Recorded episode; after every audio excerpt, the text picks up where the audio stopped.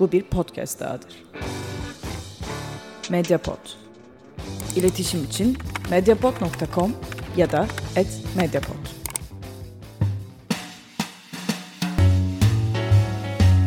Hayatın denklemleriyle bilimin teorisi. Gayri safi fikirler. Gayri Safi Fikirlerin 96. bölümünden herkese merhaba. Bu bölümde gayri safi temasları bizim sürekli iletişim halinde olduğumuz, aynı şehri, aynı mahalleleri paylaştığımız e, bir felsefe eğitmeni, aynı zamanda roman yazarı Görkem'le yapacağız. Görkem Kızıldağ'la yapacağız. Belki okumuşsunuzdur kitaplarını. E, hatta e, araştırdığınızda da zaten bulacaksınız. Yazdığı eserlerin yanında e, ne zaman felsefeyle ilgili bir tartışma olsa orada temaslarıyla bir bölümde seni de mi konuk etsek dediğimiz ama anca yakalayabildiğimiz birisi kendisi. Bu bölümde onun eğitmen kimliğini masanın bir kenarına koyacağız ama e, son zamanlarda üzerine okumalar yaptığım ve onunla da sık sık tartıştığımız bir konuda sizlere bir çerçeve yaratmayı deneyeceğiz. Bu bölümde Ortaçağ felsefesine dair e, çok medyatik olmasın bu e, sözcük ama yanlış bilinenleri belki sizin bile ilkokul kitaplarında duyduğunuz ve bir sohbette paylaştığınız efsaneleri ufak bir neşterle girişeceğiz. E, hatta arada e, derin bilgi kısımları da olabilir. Onları kısa tutmaya özen göstereceğimizi söyledik kendi aramızda da. Yani bir ders gibi olmasın dedik. Çünkü Görkem kendisi de söylüyor. Her an derse kayabilirim. E, o yüzden onu e, hep birlikte yakalayacağız. Şimdi Orta Çağ dendiğinde benim aklıma ve e, çoğu insanın aklına gelen ben biraz da tabii burada şeytanın avukatını e, rolünü oynuyorum. Sanki çok kısa bir zamanmış gibi geliyor ama bu süreye baktığımız zaman Batı Roma'nın e, yıkılmasından Rönesans'a tek giden bir süre. Ve e, bu neredeyse bin yıl. Yani 5 ile 15. yüzyıl arasından bahsediyoruz Orta Çağ denen sürede. Ve bu bin yılı da tek bir dönemmiş gibi açıklamak zaten zor. Yani ilk başta sanki o çabayı biraz kenarda bırakmak gerekiyor. Kesinlikle. Ve e, zaten e, bu üç bölüme ayrılmış bir dönem ve orada X yapıyorlardı, Y yapıyorlardı gibi bir genellemede bulunmak mümkün değil. E, böyle büyük bir dönemi anlamaya baş, başlarken yani sen birinin orta çağdan bahsedeceğin zaman onun kafasında ilk aydınlatmaya çalıştığın ampul ne oluyor? Ee, her şeyden önce Orta Çağ ile ilgili e, bildiğin ne varsa unut e, demeye çalışıyorum ya da diyorum öyle söyleyeyim. Çünkü e, az önce senin de bahsettiğin gibi insanların kafasında Orta Çağ denktir karanlık çağ. Karanlık. Peki bu ne demek? Yani nedir karanlık?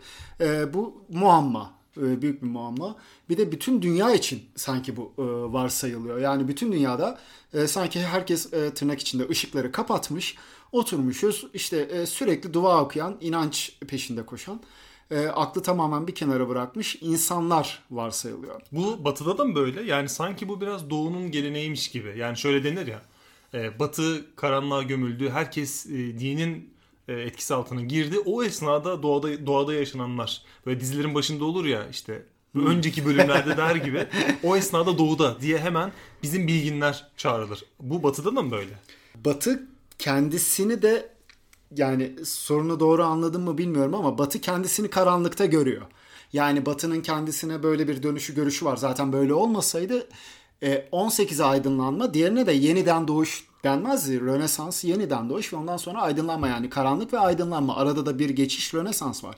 Batı kendisini böyle görüyor. Ama çok enteresan bir şekilde biz doğuda kendimizi böyle görüyoruz. Yani e, burada e, bilmiyorum e, bunun is, nasıl isimlendirilir.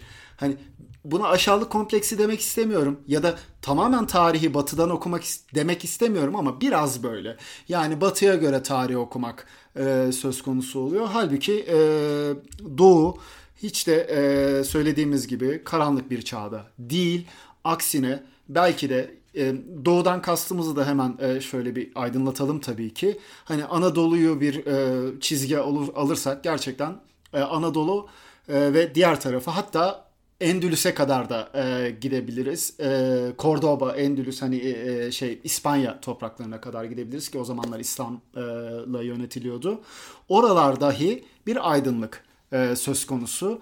E, felsefenin ve dahi bilimin e, belki de çıkıp çıkabileceği doğudaki en üst noktaya e, ulaşmış durumda. E, Orta Çağ diye tabir edilen yerde. Yani uzun lafın kısası Orta Çağ bir coğrafya için belki karanlıktı ama başka bir coğrafya için e, gayet aydınlıktı. Bunu da ben e, genelde öğrencilerime şöyle e, söylüyorum. Felsefe veya bilim yani kısaca eleştirel düşünce. E, zincire vurulması çok zor bir şey. Eğer A'da zincire vurulursa o bir şekilde B'ye kaçar. B'de vurulursa ya C'ye kaçar ya A'ya geri döner. Yani eleştirel düşünce yoluna devam eder. E, Mübat hocamız da analım. Onun da dediği gibi. Bu durumlarda o zaman oradan buraya bir transfer mi oluyor yoksa orada biriken damar yani bu e, şey bağlantılarında elektrik bağlantılarında da olduğu gibi kısa devre yaparak gitmesi gereken en kısa yere mi gidiyor? Yoksa ortada oluşan bir fırsat mı vardı? Yani o dönemi hatırladığımız zaman 5. yüzyıldan sonra bunun e, doğuya geçmesi Osmanlı toprakları daha doğrusu İslam e, topraklarından ve sonrasında Osmanlı'ya geçmesi ki sanki Osmanlı'ya da çok geçebilmiş değil. 15. yüzyılda sınırladığımız için zaten orada bir sanki zaten batıya doğru gidiş vardı ve e, orada biraz batıya döndü. Ama o geçiş süreci sen geçmişten o zamana baktığın zaman bugün olduğu gibi mi görüyorsun? Yani bugün halen bu bayrak batıda. Batıda da olmaya devam edecek gibi görünüyor. Çünkü yeterli e, enstitüler, yeterli kurumlar oluşturulduğu için şu an e, burada da bir bu arada doğu tarafında da bir karanlık yok. Yani bir takip var, bir ne yapsak var. Yani orayı reddetmeden ziyade bir takip var ama batıda kalacakmış gibi görünüyor. Yani o dalgalanma nasıl bir e, geçişte ortaya çıkmış sence geçmişte? Anladım. Ee, bu arada bir e, ufak bir şerh düşmek istiyorum. Ee, 5. yüzyıl hani çok 5 ve 15 diyoruz ya böyle hani e, tarihçiler eminim bana hak verecektir e, ve bilim tarihçileri. E, bu kadar keskin sınırlar koymak da aslında hata. Hata yani Batı Roma'nın çöküşü, işte Platon'un akademisinin kapatılışı, kavimler göçü vesaire. E, bugün e, bilmiyorum biliyor musun Milli Eğitim Bakanlığı'nın e, felsefe kitabına baktığımızda Orta Çağ'ı 2. yüzyılda başlatıyor mesela. 2'den başlıyor 15'e kadar devam ediyor. Bu da enteresan değil mi? Bunun da başka sebepleri var ama şu anda konumuz değil. Ben oradan bir toparlamak istiyorum aslında. Hristiyanlık ortaya çıkıyor. Hristiyanlık aslında Helenistik dinlerin birinin baskınlığı yani ve Roma dini o zamanlar bas, baskın olan Roma bir devlet dini ve soğuk bir din. İnsanlara e, bir sonraki dünya için bir şey vaat etmiyor. Yani soğuk bir din ve insanların dünyaya tutunması lazım. Böylece Hristiyanlık ortaya çıkıyor aslında biraz. Ve e, ilmik ilmik aslında geliyor e, ortaçağ felsefesi. Yani böyle ha deyince 5. yüzyılda olan bir şey değil bu. ilmik ilmik geliyor. Neler var bu arada? Çok hızlıca geçeceğim. E, apolojistler var. Yani en başta e, 2. 3. yüzyılda biz bir taraftan Hristiyanlığı savunan e, tamamen e, felsefeye ve Helenistik dinlere ve özellikle gnostik dediğimiz e, akılla bilebiliriz diyenlere karşı onlara gnostikler diyoruz genel olarak e, onlara karşı bir Hristiyanlık savunusu söz konusu. Hatta hatta e, sana şöyle bir şey söyleyeyim. O zamanlar tamamen dogmanın peşinden giden bir Tertullian var.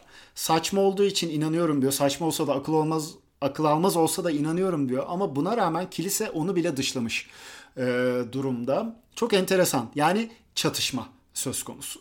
Bu arada doğuda e, şu anlık hiçbir şey yok. Doğu e, yol yani o durgunluğuna devam ediyor. Çok tanrılığına da devam ediyor. Çünkü daha İslam gelmedi. Çok tanrılığına da devam ediyor. Bu arada sen saçma da olsa inanıyorum diyen o akıma onlara bile e, evet. onlarla bile karşılaşılıyor dedin ama sanki belli bir inanç çerçevesine inanmanın temel sebebinde e, onun biraz uçsuz bucaksız, kolay erişilemeyen, mantıkla erişilemeyen yerde durmasının da etkisi var. Yani bugüne de bunu esnettiğimiz zaman yani bu bahsettiğin o döneme özgü bir şey değilmiş gibi geliyor. Herhangi bir inancı kabul edebilmen için, göklerden gelen bir inancı kabul edebilmen için zaten e, garip bir durumu, en azından gerçekleşemeyecek durumu da kabul etmen gerekiyor. Çünkü ben sana e, bu bilgisayar masanın üstü de, üstünde mi dediğinde sen zaten görerek bunu kabul ediyorsun ama bu bilgisayarın içerisinde benim e, babaannemin ruhundan bir parça var dediğimde orada benim e, buradaki e, gücüme itaat ettiğin zaman ya da benim gücüme burada e, inandığın zaman ya ben bu insana güveniyorum ve bunun doğru olduğunu inanıyorum diyorsun ve saçma olduğunu düşündüğün şeye de benim üzerimden inanıyorsun. Yani bir anlamda e, inançların da çoğu inancın da temelinde o inancın varlığına inanıp onun sunduğu e, garip denebilecek şeylere inanmak var. Şimdi sen o dönemin ufak bir kesitini söyledin. Ben şöyle düşündüm. Acaba bu binlerce yılda devam etti mi? Ee, etti. Etti. Ee, şöyle e, ne işte bahsettiğim yüzyıllar 2 ile 5. yüzyıl e, arası. 5. yüzyıl bu arada e, harika bir e, sınırdır. Çünkü orada Agustinus var. Bizim için çok önemli bir adam Agustinus. Yani felsefe tarihi için çok önemli. Gerek işte Tertullian, gerek Agustinus ondan sonra da Skolastik'in sonuna kadar patristik, skolastik dönem bunların sonuna kadar dogma, dogma kesinlikle inanılır bir şeydir. Yani inanılması gerekmektedir. Fakat e, Erdem tartışma şöyle yürüyor. E, dogmayı ne tarafa alacağız? Başa mı alacağız? Yoksa onu hiç araştırma nesnesi yapmayacak mıyız? Yani e, en başta dogmayla mı başlayacağız işe? Ya da dogmayı bir kenara bırakıp o yine inanılır bir şey evet biz Hristiyanız inanıyoruz inanılır bir şey ama bizim artık biraz da doğaya bakmamız lazım doğayı araştırmamız lazım mı diyeceğiz. Çünkü Agustinus için doğanın hiçbir önemi yoktur. Agustinus tam bir yeni Platoncudur ki yeni Platonculuk hani e, dinleyicilerimiz biraz araştırırsa görecektir. E, Platon'un üstüne konulan ve orta çağı baştan sona etkileyen yalnızca Skolastik'in orta dönemi ve son döneminde yavaş yavaş e, orta çağı etkilemekten e, nasıl diyeyim e, etkisi azalan bir görüştür. Yalnız yeni Platonculuk bütün bir orta çağdır neredeyse. Hem İslam için hem Hristiyanlık için. Agustinus tam bir yeni Platoncudur. Ama baktığımız zaman or, Skolastik'in ortasına Akinol Thomas vardır. Tam bir Aristotelesçidir. E biz neyi biliyoruz? E, şöyle e, hatta Atina okulu tablosundan da hemen hatırlayacağımız gibi Platon gökyüzünü gösterir, Aristoteles yeryüzünü gösterir. Aristoteles'in yeryüzünü göstermesinin sebebi gerçeklik buradadır. Doğayı araştırmak gerekir deriz. E, Platon'un gökyüzünü göstermesi gere e, göstermesinin sebebi de affedersin.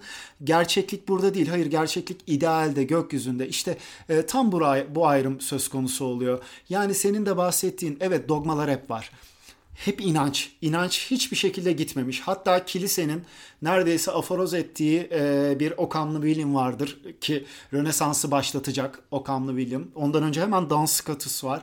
İkisi birlikte. E, onlarda da inanç tabii ki söz konusu ama ama şu var bir taraftan da dogmayı öne mi alacağım sonra mı alacağım? Bu evrenle mi ilgileneceğim yoksa Tanrı'yla mı ilgileneceğim? Tanrı'yı akılla mı kavrayacağım yoksa Tanrı'yı akılla kavramama hiç gerek yok mu? Yani biraz karışık gibi geliyor aslında ama bu dönem dönem gelişen bir düşünce. Öyle söyleyebilirim. En başta görüyoruz ki dogmaların e, bir şahlanışı söz konusu. Ondan sonra yavaş yavaş dogmalarla yani inançla yani Hristiyanlıkla aklın sentezlenmeye çalışması söz konusu. Sonra da son döneme doğru e, çok net bir şekilde şunu görüyoruz ki Aristoteles bu Akinol Thomas'la başlayan özellikle Aristoteles'in e, kilisenin resmi öğretisi olması ve e, doğaya önem verip Tanrı'yı, inancı gökyüzüne bırakmak. Yani vicdanlara bırakmak. E, bu sanki Orta Çağ'ın Hristiyanlık okuması yapıyorum şu anda tabii ki Hristiyanlık için söylüyorum. Orta Çağ'ın böyle bir üç dönemi söz konusu. Bu üç dönemi genelde biz tek bir dönem olarak görüyoruz. Bunu zaten söyledik ama hı hı.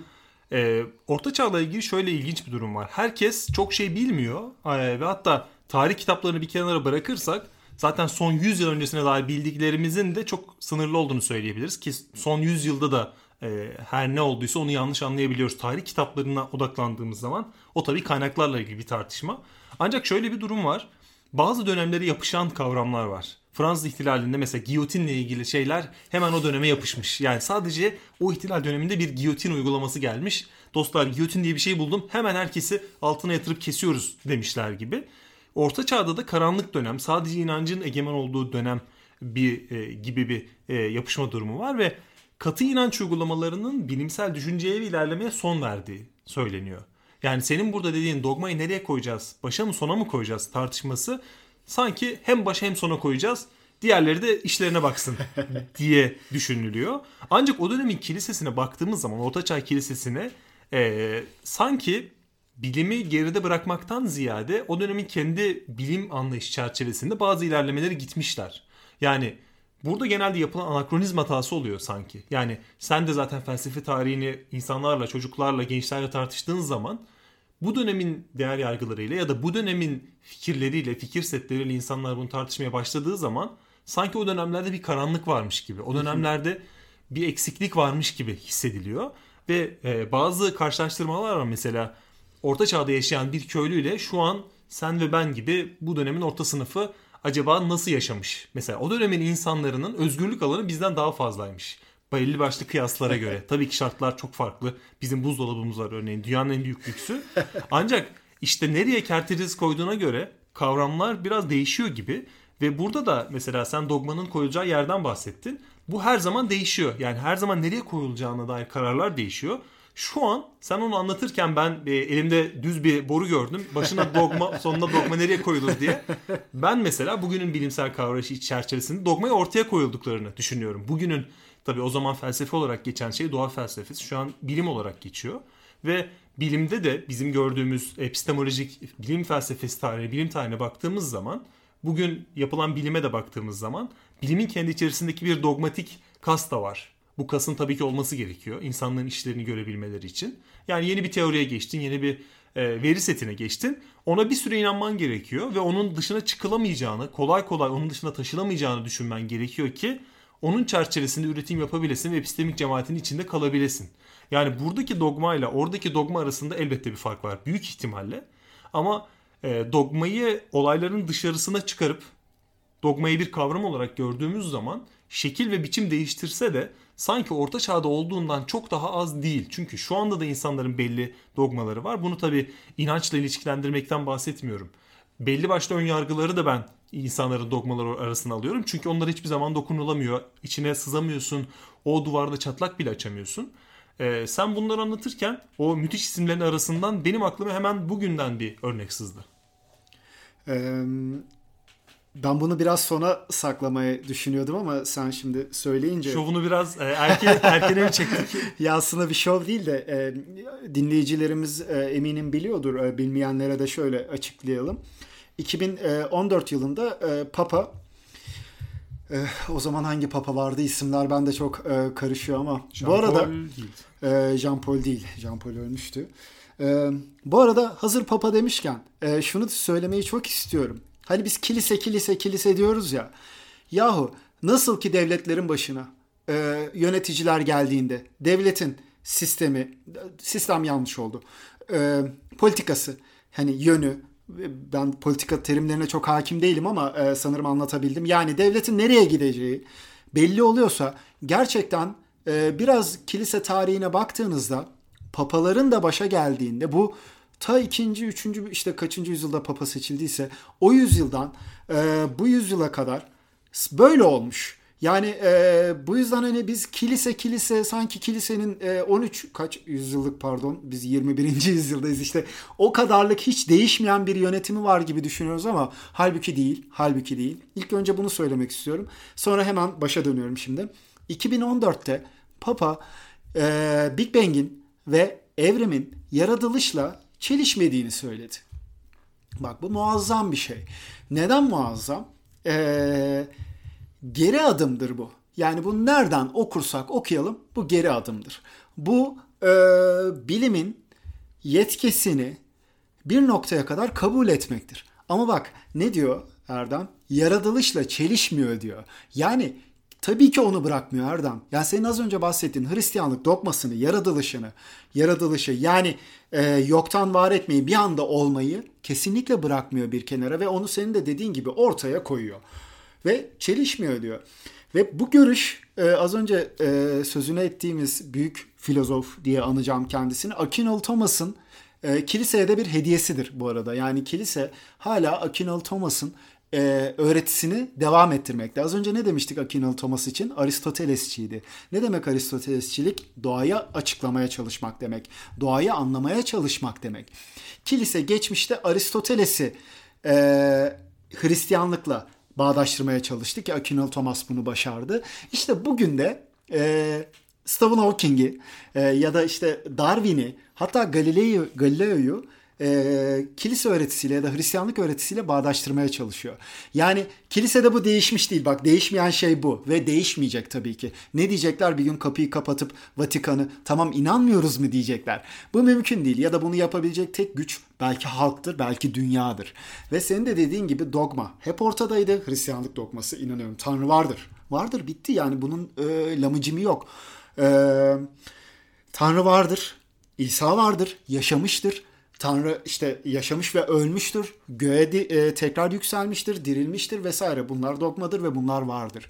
Bunlar e, kilise için vazgeçilebilir şeyler de e, değildir. Ve senin de dediğin gibi bundan sonra da olmayacaktır. Bir yandan da o döneme dair hem çok fazla efsane var hem de garip bilgiler var. Mesela cadı avı o döneme dair anlatılan şeydir. Kadınlarla ilgili cadı avı. Ancak ona geçmeden önce mesela onun bir farklı versiyonu da Osmanlı'daki şeriattır.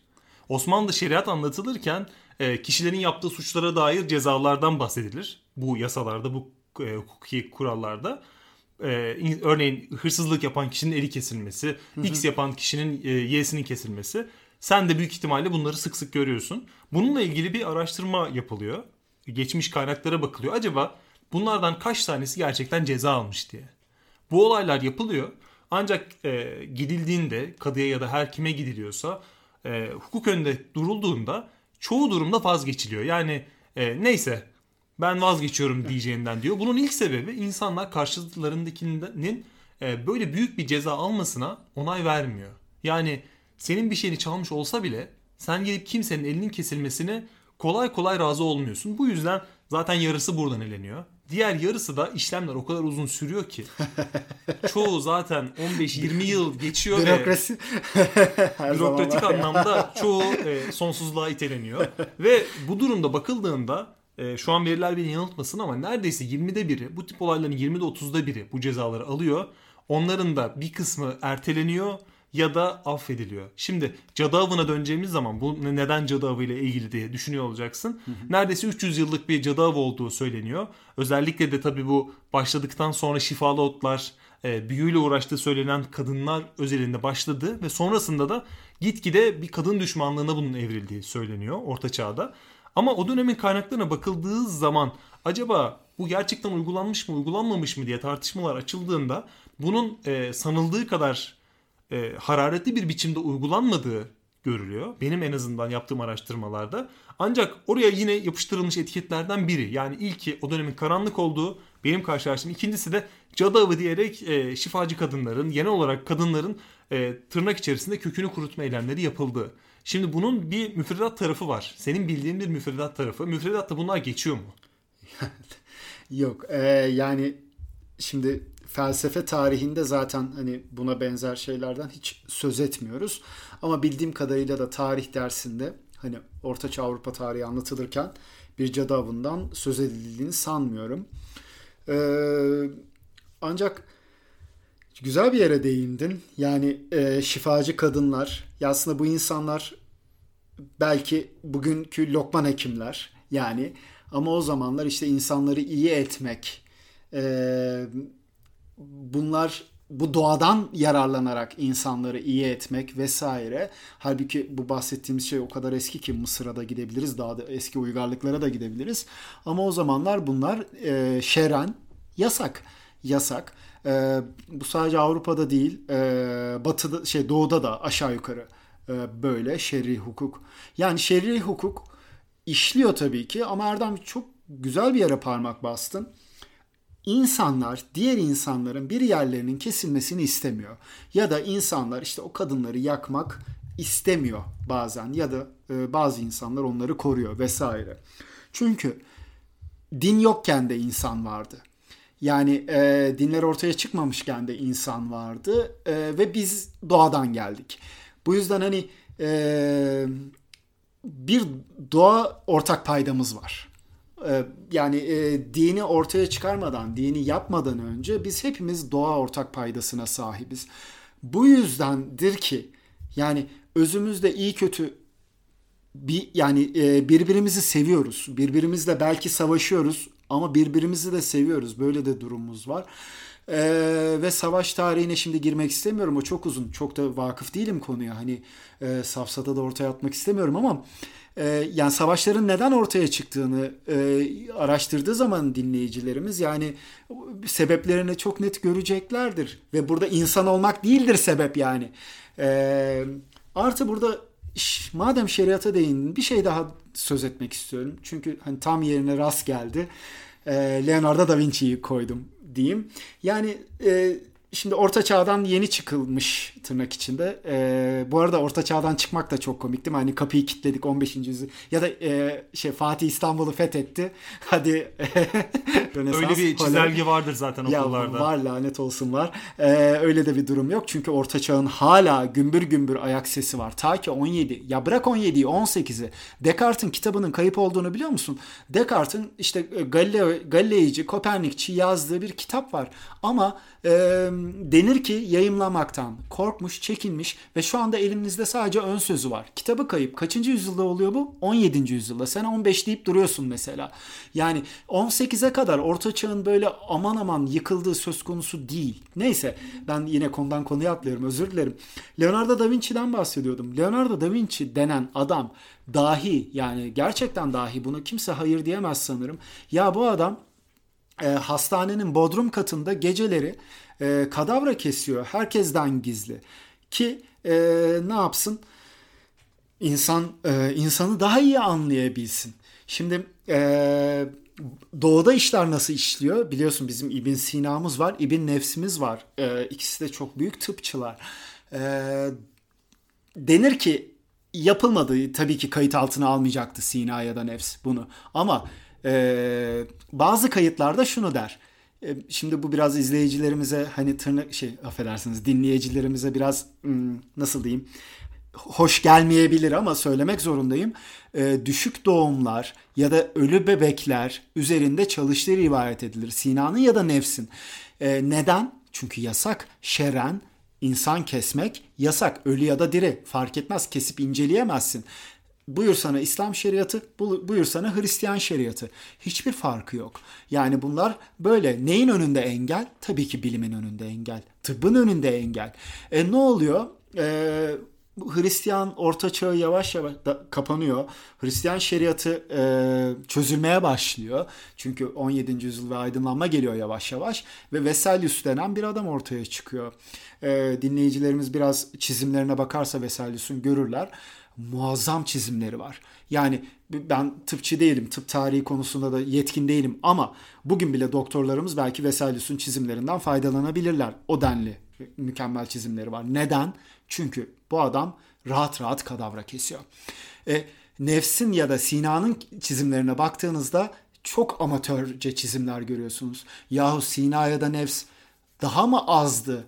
E, Vesalius'tan ya da Da Vinci'den. Hayır değildi. Ya yani onlar da bizim dahilerimiz, dehalarımız ama ama işte yani bir taraf da yani şeriatın kestiği parmak acıyor ne yazık ki. Hani böyle söyleyeyim.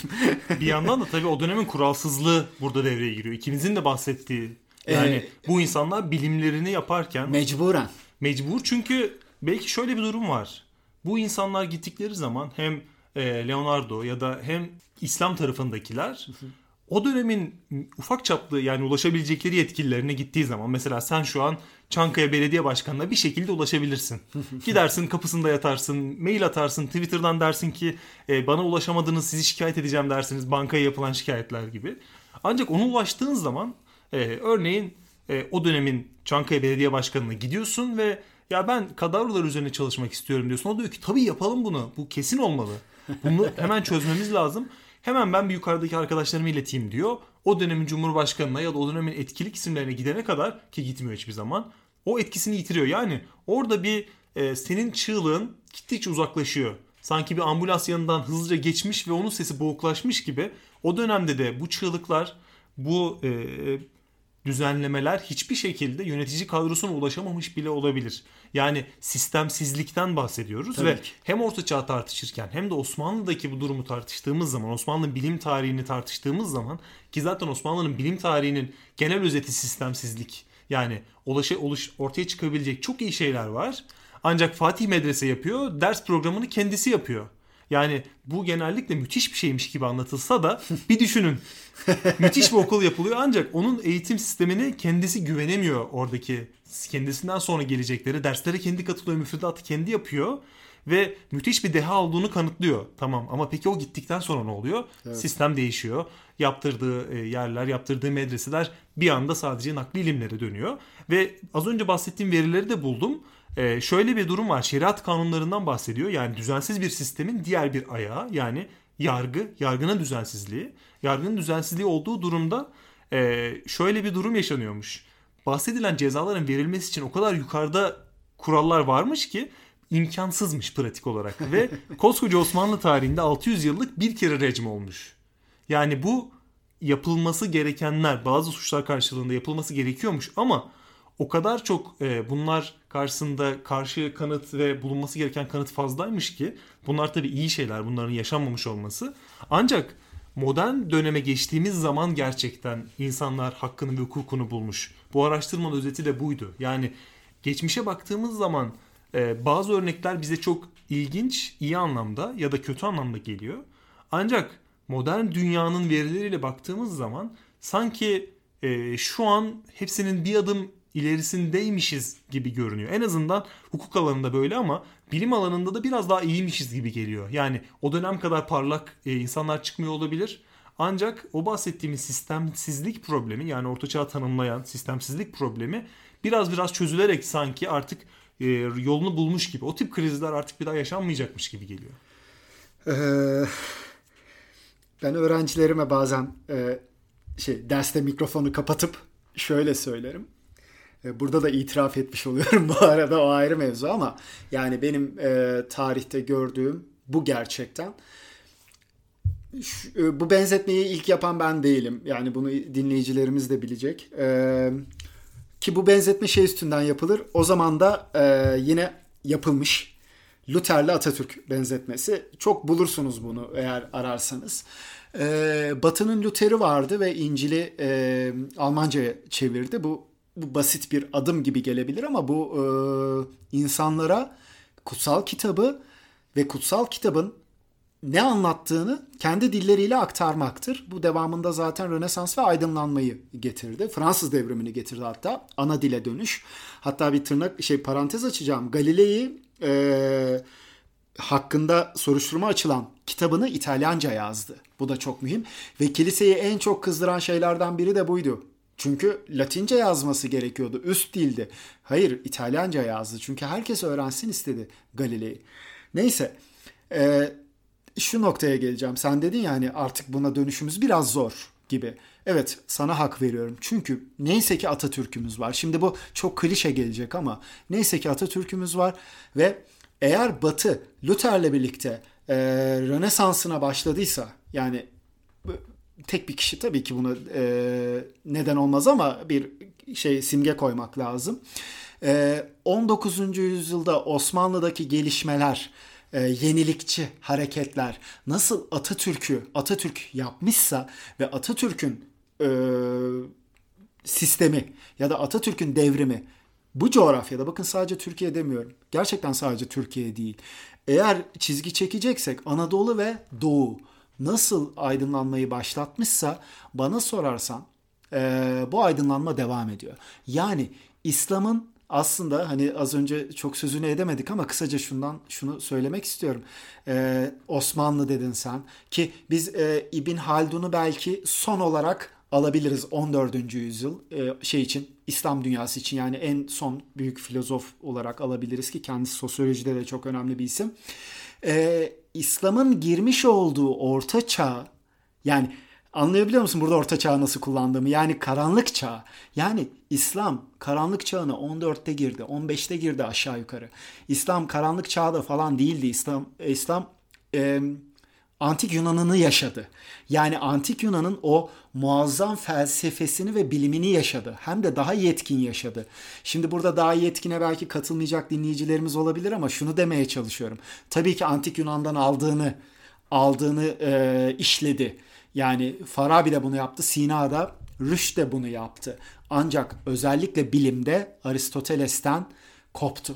Aristoteles'in e, birçok bilim anlayışına karşı çıktı e, ve böylece asıl olarak bilimi geliştirdi. E, şeyin e, İslam'ın gerçek anlamda antik Yunan'ıdır bana sorarsan. O yüzyıllar ama ondan sonra bir orta çağa girdi. Evet. E, kaderciliğe e, kaderciliği kendisine e, felsefe edindi. E, orta çağda, kendi orta çağında, kendi karanlık çağında İslam ve ondan sonra işte onu o karanlık çağdan çıkartacak hareket e, Atatürk'le birlikte geldi. Sadece Anadolu için değil, bütün bir İslam coğrafyası için. Ve bu er ya da geç. Er ya da geç yani tarih bize bunu gösterdi. Bu yolda gideceğiz. Şu anda e, yani tırnak içinde ne yazık ki geçiş aşamasındayız. Hani şimdi insanlarımız şey bekliyor ben bunu görüyorum. Ee, belki duygusal olarak hani Atatürk böyle büyük bir devrim yaptı ama biz ne yaptık? Bu çok normal. Yani ne bekliyorduk? Ne bekliyorduk? Çünkü e, buralara da çok girmek istemiyorum özür dilerim ama yani e, üstten geldi. E, tabanı e, eğitmek için çok adım atıldı ama belki bu yarım kaldı ama yarım kaldı. Yani bitmedi. Bu devam ediyor. Önünde sonunda bitecek ve senin dediğin gibi artık hani o geri dönüşlere e, geçmemiz çok zor. Mümkün değil. O halde biz her gayri safi fikirler bölümünün sonunda en azından bahsettiğimiz konuyla ilgili bir ya da birkaç önerme ortaya atmaya geldik çalışıyoruz. Geldik mi sonuna ya? Tabii tabii geldik. Artık sonuna ya daha anlatacak çok şey vardı. Her zaman çok şey var. Aslında burada bilerek sonlandırdım ki bir sonraki bölümde zaten ya da e, ileriki bölümlerde söyleyeceklerini dinlemek için ve seni yeniden konuk etmek için Harika. bir anlamda e, sana ufak ufak e, uyuşturan maddeleri veriyorum. Sonra sen gelip bana istediğin zaman annenin bileziklerini istiyorum. Öyle düşünebilirsin. Tam olarak ona benziyor. Orta evet. Çağ'dan bahsettiğimiz zaman yani bu dönemi özetlerken özetlemek de demeyelim ama senin için yani Orta Çağ üç kelimeyle anlatsan diye değil de bu döneme dair gerçekten iki cümleyle verip vermek istediğin, senin vermek istediğin fikrin yani bu tıpkı senin öğrencilerine olan görüşün de olabilir. Hocam orta çağla ilgili bir sorun soru çıktı dediğinde o dönemi çevrelemek için kullandığın kavramlar ya da e, o püf noktası ne olurdu? Ee, en başta söylediğim onu tekrar geri döneceğim ve bununla bağlamak istiyorum. Eleştirel düşünce her halükarda yoluna devam ediyor. Ve e, karanlık ve aydınlık dedik aslında güzel kavramlar oldu bunlar bizim için. E, aydınlık neredeyse ya eleştirel düşünce oraya gidiyor ya da eleştirel düşünce bir şekilde oraya gittiği için orası aydınlanıyor. Bu yüzden orta çağ dediğimiz çağ e, eğer karanlık diye niteliyorsak bu çok görelidir. Görelidir. E, bir taraf aydınlıktır, bir taraf karanlıktır. Yalnız şunu söylemek istiyorum. E, bu çok bilinen, bana sorarsan biraz yanlış bilinen bir durum. Ne felsefe ne de bilim orta çağda ne durdu ne de geriledi. Yani bunu e, çok net altın çizmek istiyorum. Felsefe ve bilim yoluna devam etti. Yavaşlamış olabilir. Evet, yavaşladı. Çepeçevrelenmiş olabilir. Evet, ama yoluna devam etti. Çünkü bizim gördüğümüz şu e, bu düşünü yani bu disiplinler, bu etkinlikler yani bilim ve felsefe yoluna devam ediyor. Yani e, onu engellemeye hiçbir güç yetmiyor. E, bitiriyorum söz. E, o skolastik dediğimiz yerde okullar kuruluyor ve ve yine kilise kilise kendini kendi kendisini kapatıyor ya. Yani bu çok garip gelebilir dinleyicilerimize ama Akinal Thomas Yahu Akinal Thomas Rönesans'ın bir bakıma başlangıcıdır. Yani kilise kendi kendisini kapatıyor. Yani şu kapatıyor derken orta çağını kendisi kapatıyor kilise. Yani e, bunun da sebebi bilimin ve felsefenin durduğu gibi durmadığı ve onu e, haps haps edemediğimiz böyle söyleyebilirim. Yani orta çağ dediğimiz şey bilim ve felsefe için durağanlık olabilir. E, ama durmak ya da geri gitmek kesinlikle değildir. Bunu söyleyebilirim. Bilim ve felsefe şişede durduğu gibi durmaz diyebilir miyiz? Yani onu bir kere dışarı çıkardığın zaman etkilerin ne olacağını asla bilemezsin. Umuyoruz ki böyle olmaya da devam eder. Bir temenni midir bu değil midir bilmiyorum ama böyle olmasını umuyoruz. Görkem teşekkürler. Katıldığın için teşekkürler. Bu arada Görkem'i dinleyenler fark etmiştir. Zaten onun e, içerisindeki o tiyatrocu damarı zaten anlaşılıyor. Kendisi aynı zamanda bir tiyatrocu ve bir yazar. Kitaplarını ben hayranlıkla okuyorum. Çok Hatta teşekkür yeni, ederim. yeni kitabının da e, çok yakında buralarda olabileceğine dair bir e, sinyali buradan ilk bilgi olarak vereyim sanki bir magazin haberiymiş gibi. Çok teşekkür Onun ederim. kitapları Kazar, Ölümsüzlük ve İntiharsızlık şu an e, her sitede bulabilirsiniz. Hatta çok güzel yorumlarla bulabilirsiniz. Dinlemenizi, daha doğrusu bizi dinlemenizi, onu okumanızı ardından yine onu dinlemenizi tavsiye ediyoruz. Bir sonraki bölümde görüşmek üzere. Görkem yeniden teşekkürler ve tekrar görüşmek üzere. Ben çok teşekkür ederim. Herkese iyi günler, iyi akşamlar. Hayatın denklemleriyle bilimin teorisi. Gayri safi fikirler. Medyapod'un podcastlerine Spotify, Google Podcast, iTunes ve Spreaker üzerinden ulaşabilirsiniz. Medyapod'u desteklemek için patreon.com slash medyapod.